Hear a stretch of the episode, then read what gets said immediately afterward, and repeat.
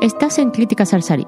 Luis López nos habla de Un pequeño favor, visionada en los cines Kinépolis de Alicante el viernes 5 de octubre de 2018.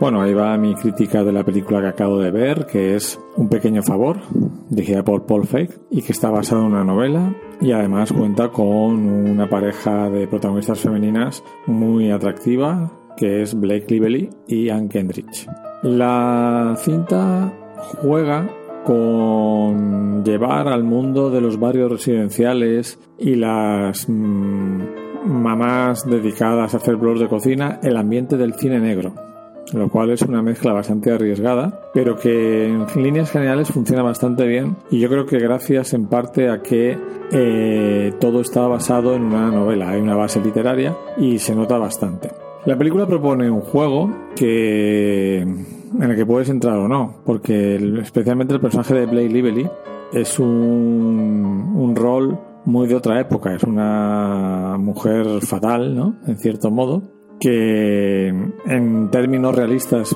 no te puedes creer, pero que dentro de los códigos del, del género del cine negro eh, funciona bastante bien. La verdad es que la, la película yo creo que la vi en, la he visto en versión doblada, pero creo que debería verse en versión original, porque especialmente la interpretación de Anne Kendrick es muy física y también de inflexiones de voz, con lo cual en, la, en el doblaje, aunque la dobladora hace un esfuerzo titánico, pues sí que es verdad que se pierde un poco ese, ese trabajo de Anna Kendrick, que está, es una mezcla de excéntrica e ingenua y alocada, ¿no? Y, y también un personaje que está en un momento de cambio.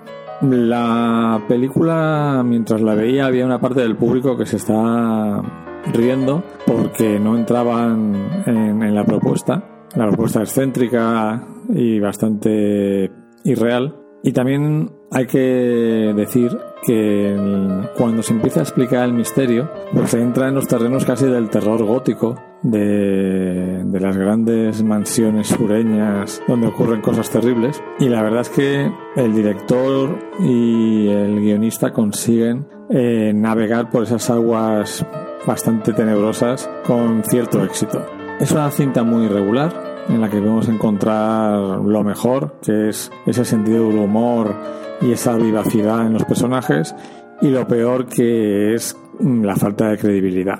También trabaja mucho un aspecto que es interesante que es el punto de vista, porque cada personaje, las dos protagonistas y el marido de una de ellas, cada uno sabe una parte de la historia y interpretan y juzgan a los otros personajes con su conocimiento sesgado. Y yo creo que eso tiene mucho que ver con el mundo actual, ¿no? Donde tenemos mucha información, pero está muy, muy sesgada y cada uno conoce una parte, ¿no? Con lo cual no tenemos una visión de la totalidad y creo que es uno de los temas de los que habla la película.